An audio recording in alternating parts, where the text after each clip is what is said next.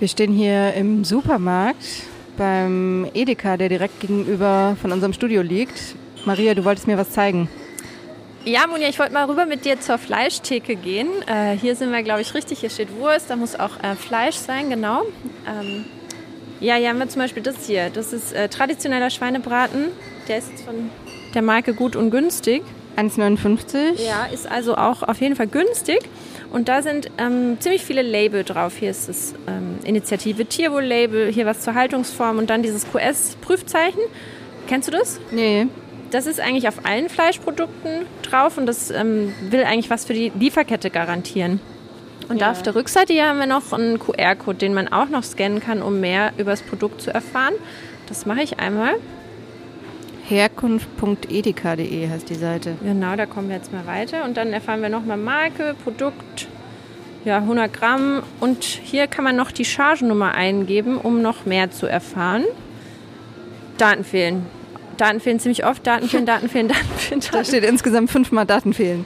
Und das ist mir vor ein paar Monaten auch schon mal so gegangen. Und da habe ich angefangen, darüber nachzudenken. Weil in Deutschland werden jedes Jahr 50 Millionen Schweine geschlachtet. Also sehr, sehr viele.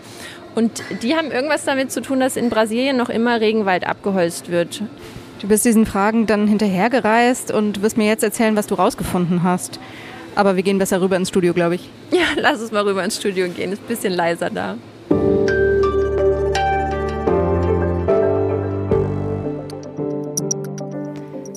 Hallo zu dieser Samstagsfolge hier bei Was jetzt? Heute am 28. Mai. Ich bin Munja Mayborg. Und ich bin Maria Mast. Du bist Wissensredakteurin bei Zeit Online, Maria. Ähm, genau. Jetzt erzähl mal, wie bist du vom deutschen Supermarkt in Brasilien gelandet? Also mein Ausgangspunkt war, wir essen hier wirklich, wirklich gerne Fleisch. Und ähm, Deutschland produziert auch wahnsinnig viel Fleisch. Der Preisdruck ist total hoch und äh, so ein Mastschwein muss in ganz kurzer Zeit ganz stark zunehmen. Und dafür braucht es ganz viel Protein im Futter. Und da ist Soja total gut für.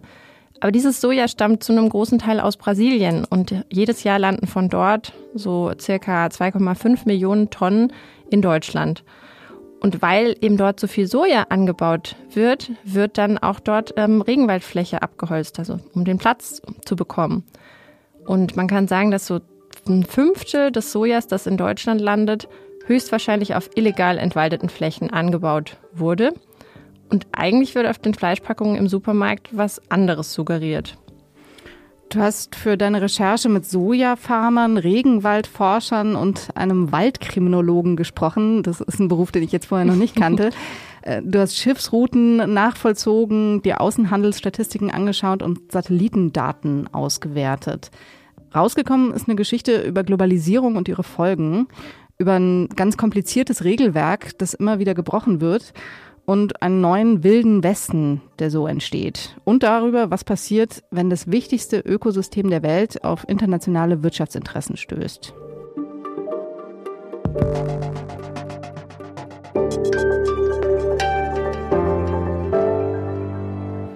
Munja, sag mal, warst du schon mal im Regenwald? Ähm, nee, richtig drin nicht, nur mal so am Rand. Wie sieht's da aus? Also ähm, ich fand es total beeindruckend da. Erstmal, man hat so eine schiere Endlosigkeit dieses Waldes. Wenn man da drüber fliegt, und man fliegt da meistens hin, weil sonst kommt man da gar nicht so einfach hin, dann sieht man für Stunden nichts anderes als äh, Wald, Wald, Wald. Und das Pflanzendach ist so dicht, dass es von oben fast äh, schwarz aussieht. Ah, krass. Und wenn man dann da drin steht, wird einem auch klar, warum das so ist, weil der Regenwald hat fünf Schichten. Das kennst du vielleicht noch aus ähm, der Schule so. Da gibt es so eine Schicht ganz unten, die sogenannte Krautschicht mit so Fahnen und Moosen. Und dann gibt es so kleine Sträucher, die untere Baumschicht, so eine obere Baumschicht. Und dann gibt es so richtige Baumriesen, die sind so hoch wie Kirchtürme, so 50, 60 Meter. Und in all den Schichten leben andere Tiere und äh, viele davon sind auch total selten, wie der Jaguar. Oder es gibt Flachlandtapire, so ähm, Blauaras, also diese blauen ähm, Papageien. Brüllaffen und ähm, es gibt auch so rosa Flussdelfine, die fand ich auch ganz toll. Die schwimmen im Amazonas und in den Nebenarmen und äh, sind eben äh, so, so ganz rosa. Äh, der Regenwald ist ja für die Artenvielfalt wichtig und auch fürs weltweite Klima. Das weiß ich als Laien jetzt so irgendwie. Aber warum genau ist er so wichtig fürs Klima? Ja, der speichert halt diese enormen Mengen Kohlenstoff. Und wenn der abgebrannt wird, dann setzt er die in Form von CO2 frei. Und ähm, der Amazonas ist deshalb auch eines der Kippelemente, die unser Klima im Moment noch so stabil halten. Außerdem produziert der Amazonas-Regenwald seinen eigenen Regen. Und er sorgt dafür, dass das Land Brasilien auf den Breitengraden mit Regen versorgt wird, wo andernorts, also zum Beispiel in Afrika, Wüste ist. Und wie das genau funktioniert, das habe ich den Meteorologen Stefan Wolf gefragt. Der arbeitet bei IMPA, das ist so ein Forschungsinstitut in Manaus, einer Stadt, die mitten im Amazonas liegt. Das funktioniert folgendermaßen. Die großen wasserdampfgesättigten Luftsysteme vom Atlantik werden nach Südamerika hereingetragen und regnen sich dann erstmal über dem östlichen Amazonas-Regenwald ab und wässern ihn tief durch. Und diese Bäume die jetzt vom Regen gerade äh, begünstigt wurden, verdunsten einen sehr, sehr großen Teil von diesem Niederschlag wieder, bilden neue Wolken und diese Wolken werden mit dem gleichen Wind weiter transportiert, hunderte und tausende von Kilometern nach Westen und sorgen dafür, dass dieser gleiche Regen, der gleiche Niederschlag wieder und wieder fallen kann und der Amazonas so in seiner Vielfalt erhalten bleiben kann. Aber so, wie du es gerade beschrieben hast und wie es auch Stefan Wolf gerade erklärt hat, so sieht der Wald ja nicht mehr überall aus. Der Wald wird abgeholzt oder abgebrannt Holzhandel, Bergbau und Viehwirtschaft sind da Gründe und eben der Sojaanbau. Wie kam das denn? Wie wurde der Sojaanbau zu so einem großen Geschäft? Ja, der Regenwald ist schon lange ein Ort, der ausgebeutet wird. Äh, früher war das für Gummi, das wurde dann für Autoreifen verwendet. Und ähm, dann waren es die Goldgräber oder waren und sind die Goldgräber und inzwischen ist es ähm, das Geschäft mit Soja. Und dafür wurden so etwa seit den späten 90er Jahren im Amazonasregenwald Häfen und Straßen gebaut und äh, Infrastruktur geschaffen. Und ab so der Jahrhundertwende hat sich dann die Sojaanbaufläche im Amazonas verzehnfacht und inzwischen ist sie bei 4,6 Millionen Hektar Fläche, auf denen nur Soja angebaut wird da kann ich mir gar nichts drunter vorstellen. Das ja, ist viel. Das ist, ja, es ist viel. Es ist fast so groß wie Niedersachsen, unser zweitgrößtes Bundesland. Tatsächlich im Vergleich zu dem, wie riesig der Amazonas-Regenwald ist, äh, scheint es dann gar nicht äh, so groß. Aber das Problem ist eben unter anderem, dass die Entwaldung das ähm, komplexe System dann vor Ort durcheinander bringt und zum Beispiel das Regenrecycling nicht mehr funktioniert. Dann kann natürlich eine kleine Sojapflanze von 50 Zentimetern Höhe nicht einen Ansatz an Wasserdampf zurück in die Atmosphäre geben wie ein großer Regenwaldbaum, der 50 Meter oder mehr hat. Das bedeutet, dass diese Recyclingraten deutlich runtergehen und damit auch der Teil des Regenwaldes, der noch intakt ist und der noch nicht abgeholzt oder abgebrannt wurde, bedroht wird dadurch, dass er einfach dann auch nicht mehr den Betrag an Niederschlag möglicherweise bekommt, den er braucht, um so weiter leben zu können. Das ist jetzt aber nicht nur ein Problem für den Regenwald vor Ort, das ist es auch, aber ähm, das bedeutet eben insgesamt auch, dass wir uns so einem Kipppunkt annähern. Kipppunkt, das hast du vielleicht schon mal gehört, mhm. ähm, was es eben das globale Klima angeht. Und das hat mir dann wiederum ein Biologe erklärt, Philipp Fernside. Das ist ein Texaner, der aber schon ganz lange in Manaus auch wohnt und der kennt den Regenwald so gut wie kaum jemand. Den habe ich dort besucht und mich in dem sogenannten Forschungswald unter so einem Blätterdach unterhalten. Deshalb rauscht es vielleicht jetzt auch ein kleines bisschen. Uh, so if, the, if that carbon is released uh, over just a few years, it makes it possible to have what's called the runaway greenhouse, where it gets out of control. Runaway greenhouse. Yes, that's that's where the global warming just keeps keeps going on its own. It's a vicious cycle. Ja, also wenn in wenigen Jahren viel CO2 ausgestoßen wird, dann gibt es das sogenannte Runaway Greenhouse, also den Runaway Greenhouse-Effekt, wie er es nennt. Und da spricht er dann an, dass der Regenwald eines der wichtigsten Elemente unseres Klimasystems ist. Und ähm, diese Elemente, die können so einen bestimmten Punkt erreichen, wenn die zu stark beeinträchtigt, zu stark ähm, zerstört sind, dann verstärkt sich ähm, der Zerfall sozusagen, dann läuft es einfach immer weiter. Also man kann dann später nicht wieder weniger CO2 ausstoßen oder das irgendwie umkehren oder man kann auch nicht diesen Regenkreislauf wiederherstellen, wenn der einmal aus dem Gleichgewicht geraten ist. Und ich habe dann eben äh, Philipp Fernzeit gefragt, wie nah wir denn an diesem Punkt schon dran sind. Well, we're very close to it. Certainly in the eastern part of the Amazon, we may even have passed it. Ja, und dann sagt er eben, wir sind also schon ziemlich nah an diesem Kipppunkt. Hm. Also im Osten ist der Regenwald schon ziemlich zerstört, im Westen eher noch relativ intakt. Ähm, dort kommt man auch noch schwerer hin. Du warst ja jetzt im Bundesstaat Pará unterwegs. Wo liegt es und warum warst du gerade dort? Ja, also Pará liegt im äh, Norden Brasiliens. Das ist ein ziemlich großer Bundesstaat und der liegt äh, vollständig im Regenwaldgebiet. Südlich davon gibt es auch noch Mato Grosso, da wird auch viel Soja angebaut und beide Staaten liegen am östlichen Rand des Amazonas. Äh, früher war Mato Grosso eher so ein Hotspot für Entwaldung, aber ehrlich gesagt, die traurige Realität ist, dass dort einfach schon so super viel entwaldet ist. Und ähm, die Leute suchen sich deshalb neues Land, ähm, in Pará unter anderem. Und deshalb ist dieser Staat jetzt auch seit ein paar Jahren von äh, extrem viel Entwaldung betroffen.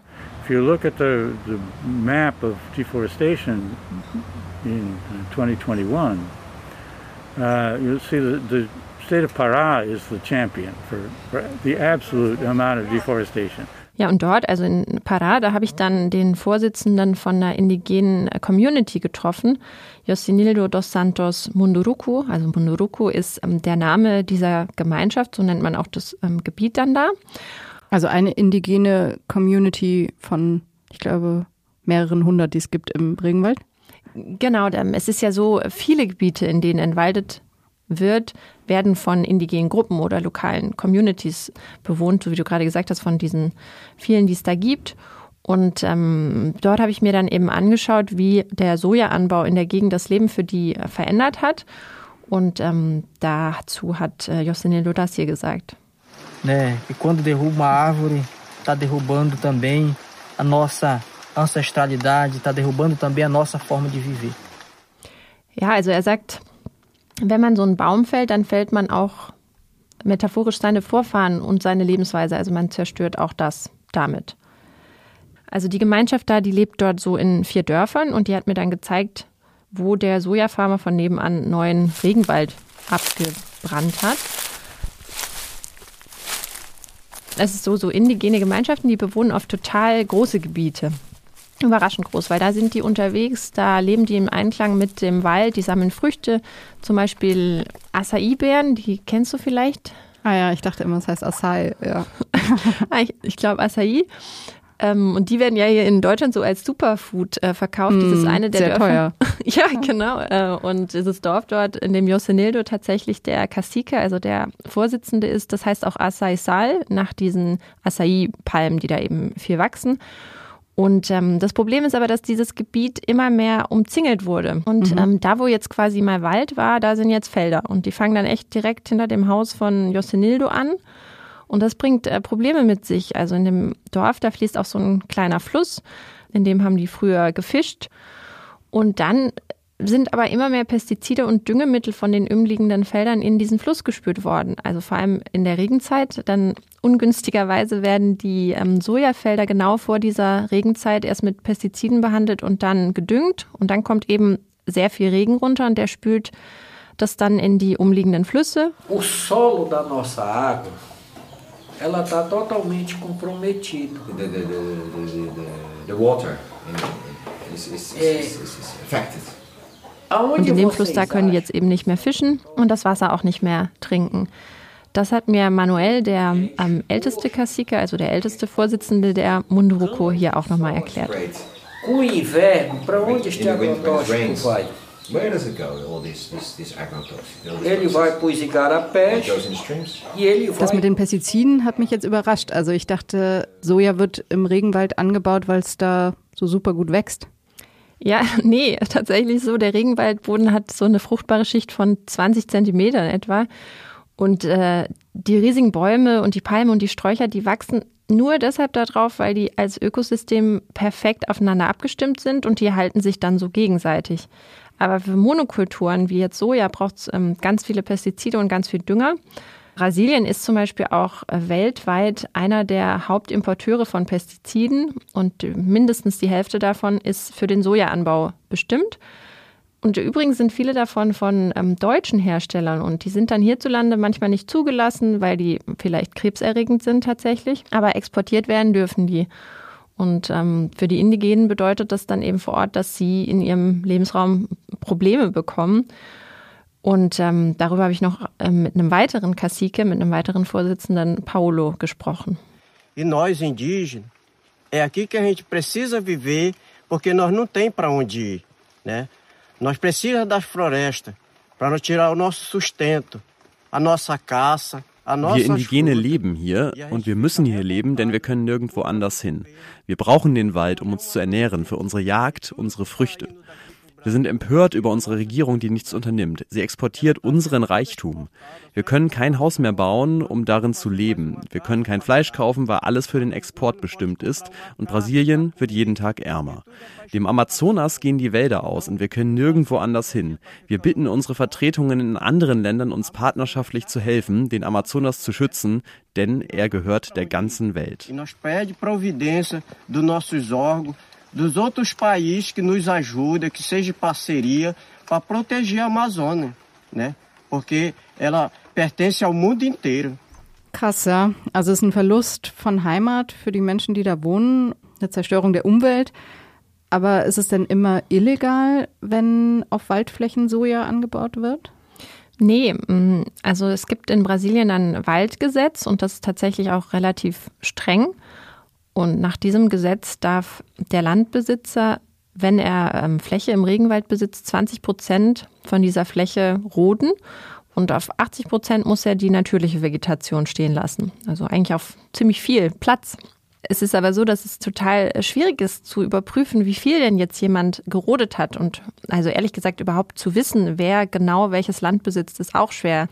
Und weil das so ähm, schwer zu überwachen ist, macht es Landräubern das dann ziemlich einfach, so ein Gebiet einfach zu beanspruchen. Und es gibt immer wieder Versuche. Es gibt so ein äh, Sojamoratorium. Das ist kein Gesetz, aber das ist ein Abkommen der großen Sojahändler. Und die haben sich eigentlich selbst dazu verpflichtet, kein Soja mehr zu verkaufen, das aus entwaldeten Gebieten stammt. Das haben sie schon 2008 eigentlich gemacht, aber das ist einfach extrem schwer umzusetzen.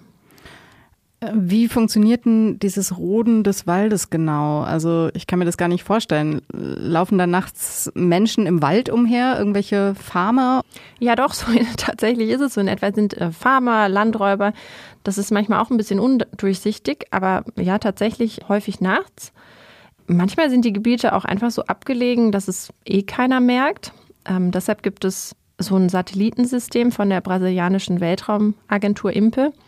Das ist genau dafür da, diesen riesigen Regenwald zu überwachen. Das System kann aber ausgetrickst werden. Also wenn Farmer zum Beispiel nach und nach kleine Flächen abbrennen, dann werden die nicht von diesem System entdeckt. Oder wenn sie das zum Beispiel dann machen, wenn es besonders wolkig ist, dann entgeht es dem Satelliten sozusagen, weil Wolken und ähm, Rauch nicht so leicht voneinander zu unterscheiden sind. Ich stelle mir das apokalyptisch vor, so einen brennenden Wald. Ja, das ist es auch ähm, total. Während ich in Pará unterwegs war, hat es sogar mehrmals gebrannt. Und einmal stand ich auch auf äh, einem Feld in der Nähe von Santarem. Das ist ähm, die nächstgrößere Stadt neben dem Munduruku-Gebiet. Da war es so gegen halb sieben abends, also so kurz vorm Dunkelwerden. Und ähm, da hat es dann eben äh, gebrannt. Ähm, der Ablauf davon ist normalerweise so, dass Holzfäller erstmal die großen Stämme fällen und die holen die raus. Die kann man dann auch verkaufen. Und ähm, den Rest, den stapeln die dann auf ähm, in so Linienform und ähm, die zündet man dann an und das sieht total interessant von oben aus. Man sieht dann richtig gehend Linien am Boden liegen, die dann brennen. Also so ganz geordnet irgendwie. Total ja. geordnet, ja. Es ist, es, wenn man das äh, würde man nicht Luft denken im Regenwald. Ja. Genau. Wenn man direkt daneben steht, dann sieht man richtig, wie die Flammen sich da so reinkokeln und da ist es ja super warm, auch abends noch. Und wenn dann so ein Feuer brennt, dann ist halt richtig heiß, zu Ruß in der Luft. Und ähm, bei dem Brand, äh, wo ich da war, da war es so, dass der ziemlich nah an einem weiteren Waldgebiet ähm, gelegt wurde. Und das ist so anscheinend eine ganz beliebte Methode, um so aus Versehen ein kleines bisschen mehr Wald abzubrennen, als eigentlich erlaubt ist. Hm, fällt dann wahrscheinlich nicht so auf. Genau. Agora eu tinha. Eu quero, eu quero ver a apresentação da Maria em português. Ah, eu quero ver. Du warst ja auf einer Dorfversammlung der Munduruku dabei. Ja, genau. Äh, da war die Stimmung noch ähm, ganz gut. Da wurde gerade Kaffee ausgeschenkt. Und sonst, was hast du mitbekommen? Was sind so ihre Probleme? Was beschäftigt sie? Nós indígenas que somos alvo disso tudo. Que nós somos acostumados a viver na floresta. E hoje nós estamos vivendo na beira de um deserto. Du hörst es schon, die Stimmung bei dieser Dorfversammlung, die war dann später ziemlich verzweifelt. Da haben sich die vier Caciques, die Vorsitzenden, getroffen, auch noch ein paar weitere Leute. Hier spricht jetzt ähm, Raimundo, einer von ihnen. Er sagt, äh, als Indigene sind sie es äh, gewohnt, im, im Wald zu leben. Und jetzt leben sie aber am Rand von einer Wüste, einer Sojawüste quasi. É o responsável de chegar e dizer, olha, está desmatando porque eu dei a ordem. Und er prangert an, dass niemand Verantwortung übernimmt. Also wer hat diese Rodung angeordnet, fragt er. Wer trägt denn da die Verantwortung? Niemand. Wer hat hier übersetzt? Das ist Tim Bückhaut von Solinge. Das ist ein niederländischer Waldkriminologe. Endlich der Waldkriminologe. Ja, genau. Der hat sie selber zum Waldkriminologe tatsächlich ausgebildet. Also er hat mal Kriminologie studiert und sich dann mit ähm, Drogenhandel eigentlich beschäftigt und dann aber auf Verbrechen rund um den Wald, speziell den Regenwald, spezialisiert. Und wenn man mit dem spricht, dann merkt man, er will unbedingt den Regenwald und die Menschen, die darin leben, äh, beschützen. Und dafür hat er auch eine NGO gegründet, die heißt Forest Forces. And then if you if there's a crime you call the police, you call the police, and the first thing that the police ask, what's the address? But the Amazon doesn't have addresses, and and so how do they know where where to go, where it's taking place? GPS-Coordinates. Tim, der startet ähm, diese indigenen Communities vor Ort seit 2014 schon mit diesen GPS-Geräten aus. Mit denen können die dann aufzeichnen, was passiert und es an die Behörden, also zum Beispiel die Umweltpolizei, weitergeben. So, I had this idea. What if we give the indigenous GPS equipment? You know, they can collect the evidence, GPS evidence that the authorities need. Um, so that's the law enforcement part. But then, as they patrol, then the the, the lawbreakers know, oh, these indigenous are working with GPS equipment, they're taking pictures. And they and they go to the authorities. So this has a deterrent effect, and you know they, they stay away from because nobody uh, who's doing illegal things wants to be photographed. Und das Geld ähm, für die Geräte, das sammelt er über Crowdfunding. Es ist ziemlich schwer zu sagen, wie erfolgreich ähm, das ist. Äh, Tim sagt, das wäre jetzt meine Frage gewesen. Ja, es wird ja weiterhin gerodet und abgebrannt. Ja, also er sagt, das geht ihm vor allem darum, die Farmer abzuschrecken. Aber ehrlich gesagt, dieses Engagement für die indigenen Gruppen ist auch ziemlich gefährlich, weil Gewalt ist auch ein großes Problem in, im Bundesstaat Pará. Pará is known as the most traditionally one of the most violent. Pará ist als Bundesstaat mit ähm, der meisten Gewalt bekannt. And as the Wild West of Brazil. Pará is known for the pistoleros contract killers, so they're around.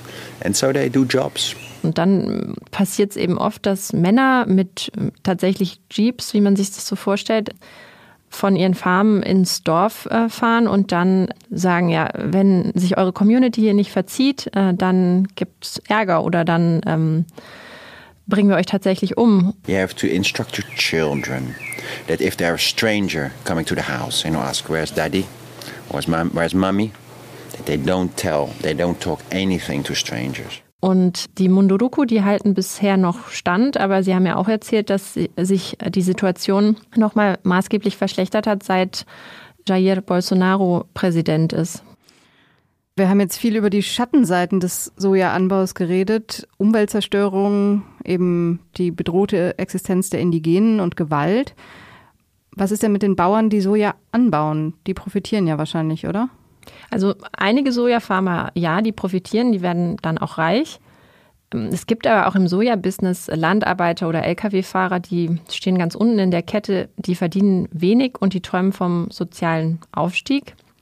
Und genau deshalb funktioniert dieses System Soja auch so gut. Der brasilianische Staat, der verspricht den Menschen, dass dieser Handel mit Soja sie reich machen wird. Não tem um que nasce pobre que morre pobre, né? What? Nobody that's born uh, poor wants to be poor for the entire life. Ja, also niemand, der arm geboren ist, will auch arm bleiben. Das hat mir Fernando erzählt. So ein etwa 40-jähriger Lkw-Fahrer, der aber inzwischen auch eine kleine Sojafarm hat. Den habe ich auf einem Rastplatz am sogenannten Soja Highway getroffen. É assim, aonde, da onde eu vim, não tem, não tem mais quase campo para crescer. É, não tem mais campo para você crescer, você não, não tem aquelas oportunidades. Então aqui, quando eu vim aqui, isso aqui era bem diferente. Da, wo ich herkomme, gab es kein Land mehr und kein Feld mehr, auf dem du anbauen kannst. Als ich hierher kam, war das ganz anders. Ich hatte eine Vision und wollte meine Ideen einbringen. Und ich habe hier mehr verdient, weil es hier schwieriger ist. Niemand wollte Soja und Mais transportieren. Es gab fast keine Lastwagen. Heute gibt es viele, aber früher gab es nur wenige Lastwagen.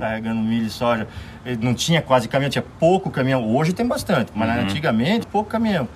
Ja, also Fernando hat es raus aus der Armut geschafft und beschäftigt inzwischen auch fünf Fahrer, hat so eine kleine Sojafarm. Und das liegt, wenn man ihn fragt, auch an seinem Willen, ähm, hart zu arbeiten.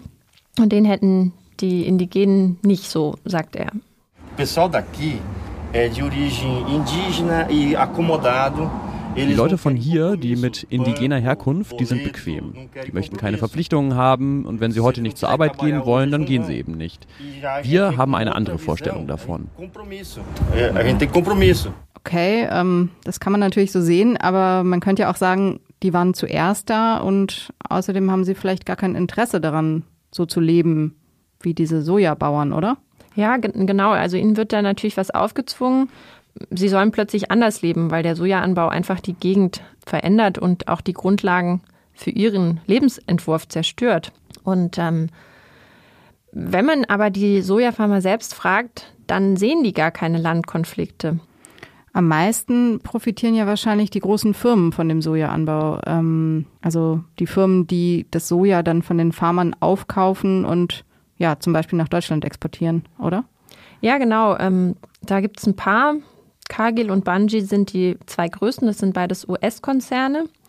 Cargill zum Beispiel macht mit Agrargütern im Jahr über 100 Milliarden Dollar Umsatz und äh, es ist das größte US-Unternehmen in Privatbesitz. Also es das finde ich total krass, dass man nie davon hört irgendwie. Genau, das, das hat man noch niemals Radar. gehört von dieser Firma. Ja. Und genau, Cargill hat in der Gegend, in der ich da unterwegs war, auch einen Hafen gebaut.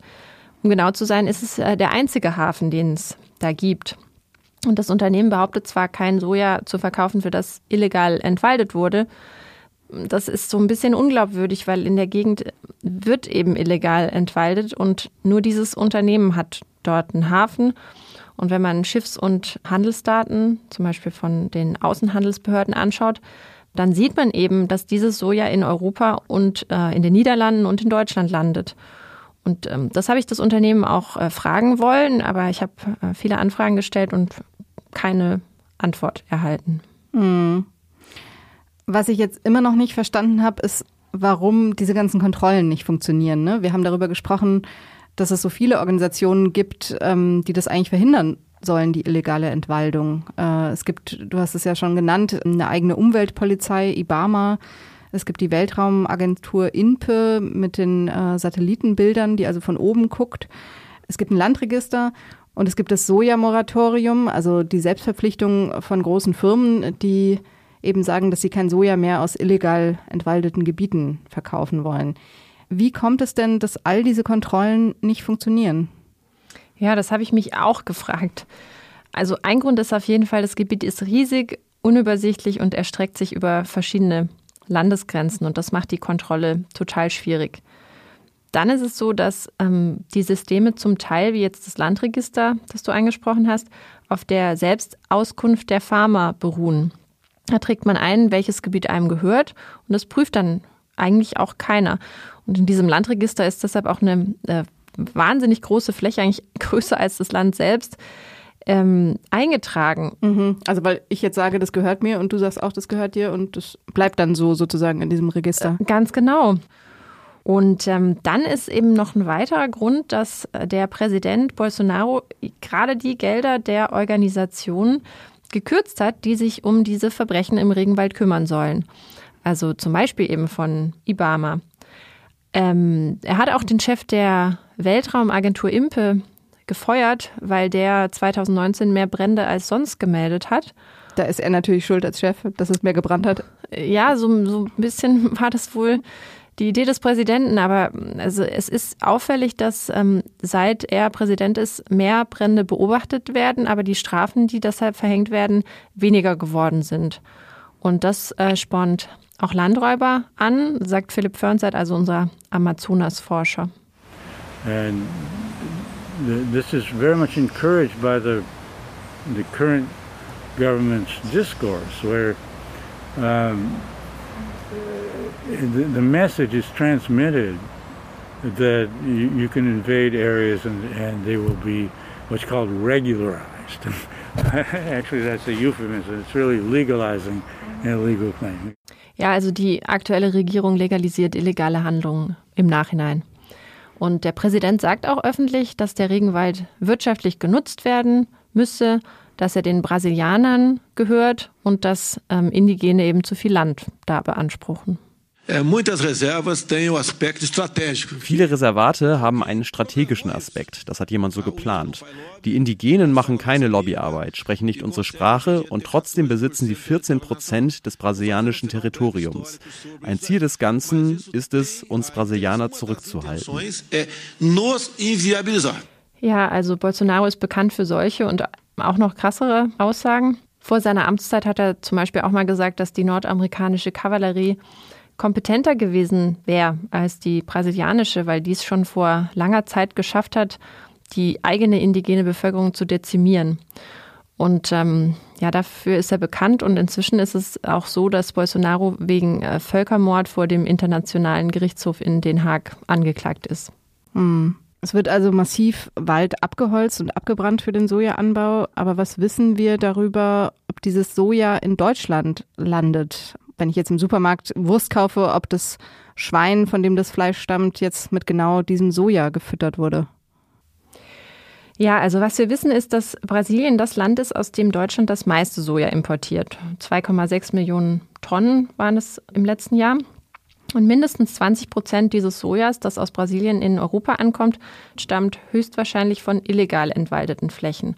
Mehr noch tatsächlich von legal entwaldeten Flächen. Das ist auch noch so eine wichtige Unterscheidung. Ähm, wann ist es legal, Regenwald abzuholzen und wann nicht? Das hängt von verschiedenen Faktoren ab. Die deutschen Supermarktketten, die sagen ja, dass sie zertifiziertes Soja an die Tiere verfüttern.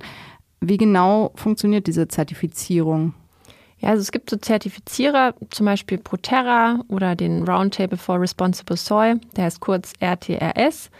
Und die haben ihren Sitz in Europa, also etwa in der Schweiz. Und von dort verkaufen die ihre Zertifikate. Und das heißt dann aber auch, dass sie mit weiteren Subzertifizierern vor Ort zusammenarbeiten. In Brasilien ist das zum Beispiel Control Union. Mit denen habe ich auch gesprochen. Und bei denen ist es so, die fahren einmal im Jahr zu den Sojafarmen hin, also von denen sie zertifizieren, und kontrollieren dann die Arbeitsbedingungen, den Einsatz von Pestiziden, oder ob es ähm, Landkonflikte gibt. Und das Ganze ist freiwillig. Das heißt, es machen nur die Farmer mit, die nichts zu verbergen haben. Ganz genau. Wenn ich ein Problem habe, dann werde ich mich ja auch nicht zertifizieren lassen als Farmer. Und jetzt besucht die Zertifizierungsstelle die Farm einmal im Jahr. Dieser Besuch ist vorher angekündigt und sie verlassen sich auch auf die Selbstauskünfte der Farmer. Das ist irgendwie ein krasses System, dass jeder was behauptet und darauf basiert dann das andere, was wieder auch nur auf Selbstauskunft basiert. Das ist ja verrückt. Genau, so geht es einfach weiter. Hat sich denn was auf dem deutschen Markt geändert? Also kommt weniger brasilianisches Soja inzwischen hier an? Also das ist eigentlich genau der Plan, den die Supermärkte immer verkünden. Sie legen aber keine konkreten Zahlen vor. Und wenn man die offiziellen Zahlen vom Statistischen Bundesamt anschaut, dann sprechen die dagegen weil eben die gleiche Menge einfach noch hier ankommt. Und es gibt immer wieder so Stichtage, zu denen sie garantieren wollen, dass sie ihre Lieferkette dann aber entwaldungsfrei halten. Und diese Stichtage, die verschieben sie aber seit Jahren immer wieder in die Zukunft. Das war erst mal 2020, dann ist 2025. Aber so aus Brasilien kommt weiterhin die gleiche Menge Soja in Deutschland an. Die gleiche Menge Tiere wird produziert. Also man muss es wirklich auch produziert nennen. Und äh, was die fressen, das ist auch nicht plötzlich was anderes. Insofern spricht alles dafür, dass sich nichts geändert hat. Deutschland produziert dieses viele Fleisch, EU-weit am meisten. Und ähm, das ist wirtschaftlich extrem optimiert. Also so ein Schwein, das muss pro Tag fast ein Kilo zunehmen. Also es ist äh, extrem viel, wenn man sich das vorstellt, ein mm. Kilo am Tag zuzunehmen, weil das eben schnell schlachtreif äh, werden soll, weil danach muss dieser Stallplatz wieder für das nächste Schwein frei sein. Mhm. Wir reden ja jetzt immer über Fleisch. Äh, was ist denn mit Sojawürstchen zum Beispiel? Ja, also tatsächlich werden über 90 Prozent des Sojas für die Fleischproduktion verwendet. Das landet da in der Kette drin. Aber der kleinere Anteil, der in den Lebensmitteln direkt landet, das ist auch der streng kontrollierte Anteil und das ist auch der Teil, der gentechnikfrei sein muss und der auch wirklich oft zertifiziert ist. Und insofern kann man wirklich sagen, es ist unser Hunger nach Fleisch, der dafür sorgt, dass in Brasilien der Regenwald für Soja abgeholzt wird. Das ist ja ein ziemlich düsteres Fazit jetzt, Maria. Ähm, ja, leider. Was müsste denn getan werden, damit eben kein Regenwald mehr für Soja abgeholzt wird? Ja, das ist ähm, die Frage. Ne? Also einerseits müssten Verbraucher schauen, äh, was sie kaufen. Das macht auf jeden Fall Sinn. Selbst wenn man sich nicht auf alle Zertifikate verlassen kann. Es gibt auch ein neues Lieferkettengesetz in Deutschland, das ab 1. Januar nächsten Jahres dann in Kraft treten wird. Das versucht, Lieferketten transparenter zu gestalten. Ist aber noch, ähm, steht noch in den Sternen, ob das sich auf die Sojalieferkette dann auswirken wird. Eigentlich braucht es aber ein Abkommen für Europa. Eigentlich braucht es tatsächlich ein weltweites Abkommen, denn sonst besteht die Gefahr, dass äh, weiterhin für Soja entwaldet wird und das dann aber beispielsweise in China landet. Und es gibt äh, weltweite Bestrebungen. Also im vergangenen November haben sich über 100 Staatschefs beim Weltklimagipfel eigentlich darauf geeinigt, die weltweite Abholzung von Regenwäldern bis 2030 ganz stoppen zu wollen. Also nicht mal nur in Brasilien, sondern überall. Da hat auch der brasilianische Präsident unterzeichnet und das ist eigentlich das richtige Ziel. Aber dann muss es eben an den unterschiedlichen Orten umgesetzt werden und wie das gehen kann, das steht auch noch in den Sternen. Hm. Also viel offen und ähm, ja, viele Fragen. Viele Fragen, genau. Also ähm, Josenildo, also einer der Munduruku, die ich getroffen hatte, der hat zum Abschied noch so einen eindringlichen Appell an die Staatschefs gerichtet und eigentlich an uns alle. Então a gente pede que aqueles que saibam, né, aqueles que saibam e que estão comprando Wer diese illegalen Produkte aus Brasilien kauft, sollte sich klar machen, dass dafür Regenwald abgeholzt wird. Und wir verteidigen den Regenwald. Ja, also Josenildo, der ja in seinem Dorf ähm, immer weiter von Sojafeldern umzingelt wird, der hat auf jeden Fall die Hoffnung noch nicht verloren. Das macht wenigstens ein bisschen Mut zum Ende. Absolut. Vielen Dank, Maria, dass du Danke, Munja. uns mitgenommen hast, dein Wissen geteilt hast. Sehr ähm, gerne. Und du hast auch einen großen Text zu dem Thema geschrieben. Der ist in der Zeit erschienen und auch auf Zeit Online. Ich verlinke ihn in den Show Notes. Die Recherche ist vom Pulitzer Center in Washington unterstützt worden. Wenn Sie uns schreiben wollen, wie Ihnen diese Folge gefallen hat und ja, was Sie zum Thema Sojaanbau vielleicht beschäftigt, dann schreiben Sie uns gern an wasjetzt.zeit.de. Tschüss und schönes Wochenende. Tschüss. Wir sind hier im Supermarkt beim Edeka, der direkt.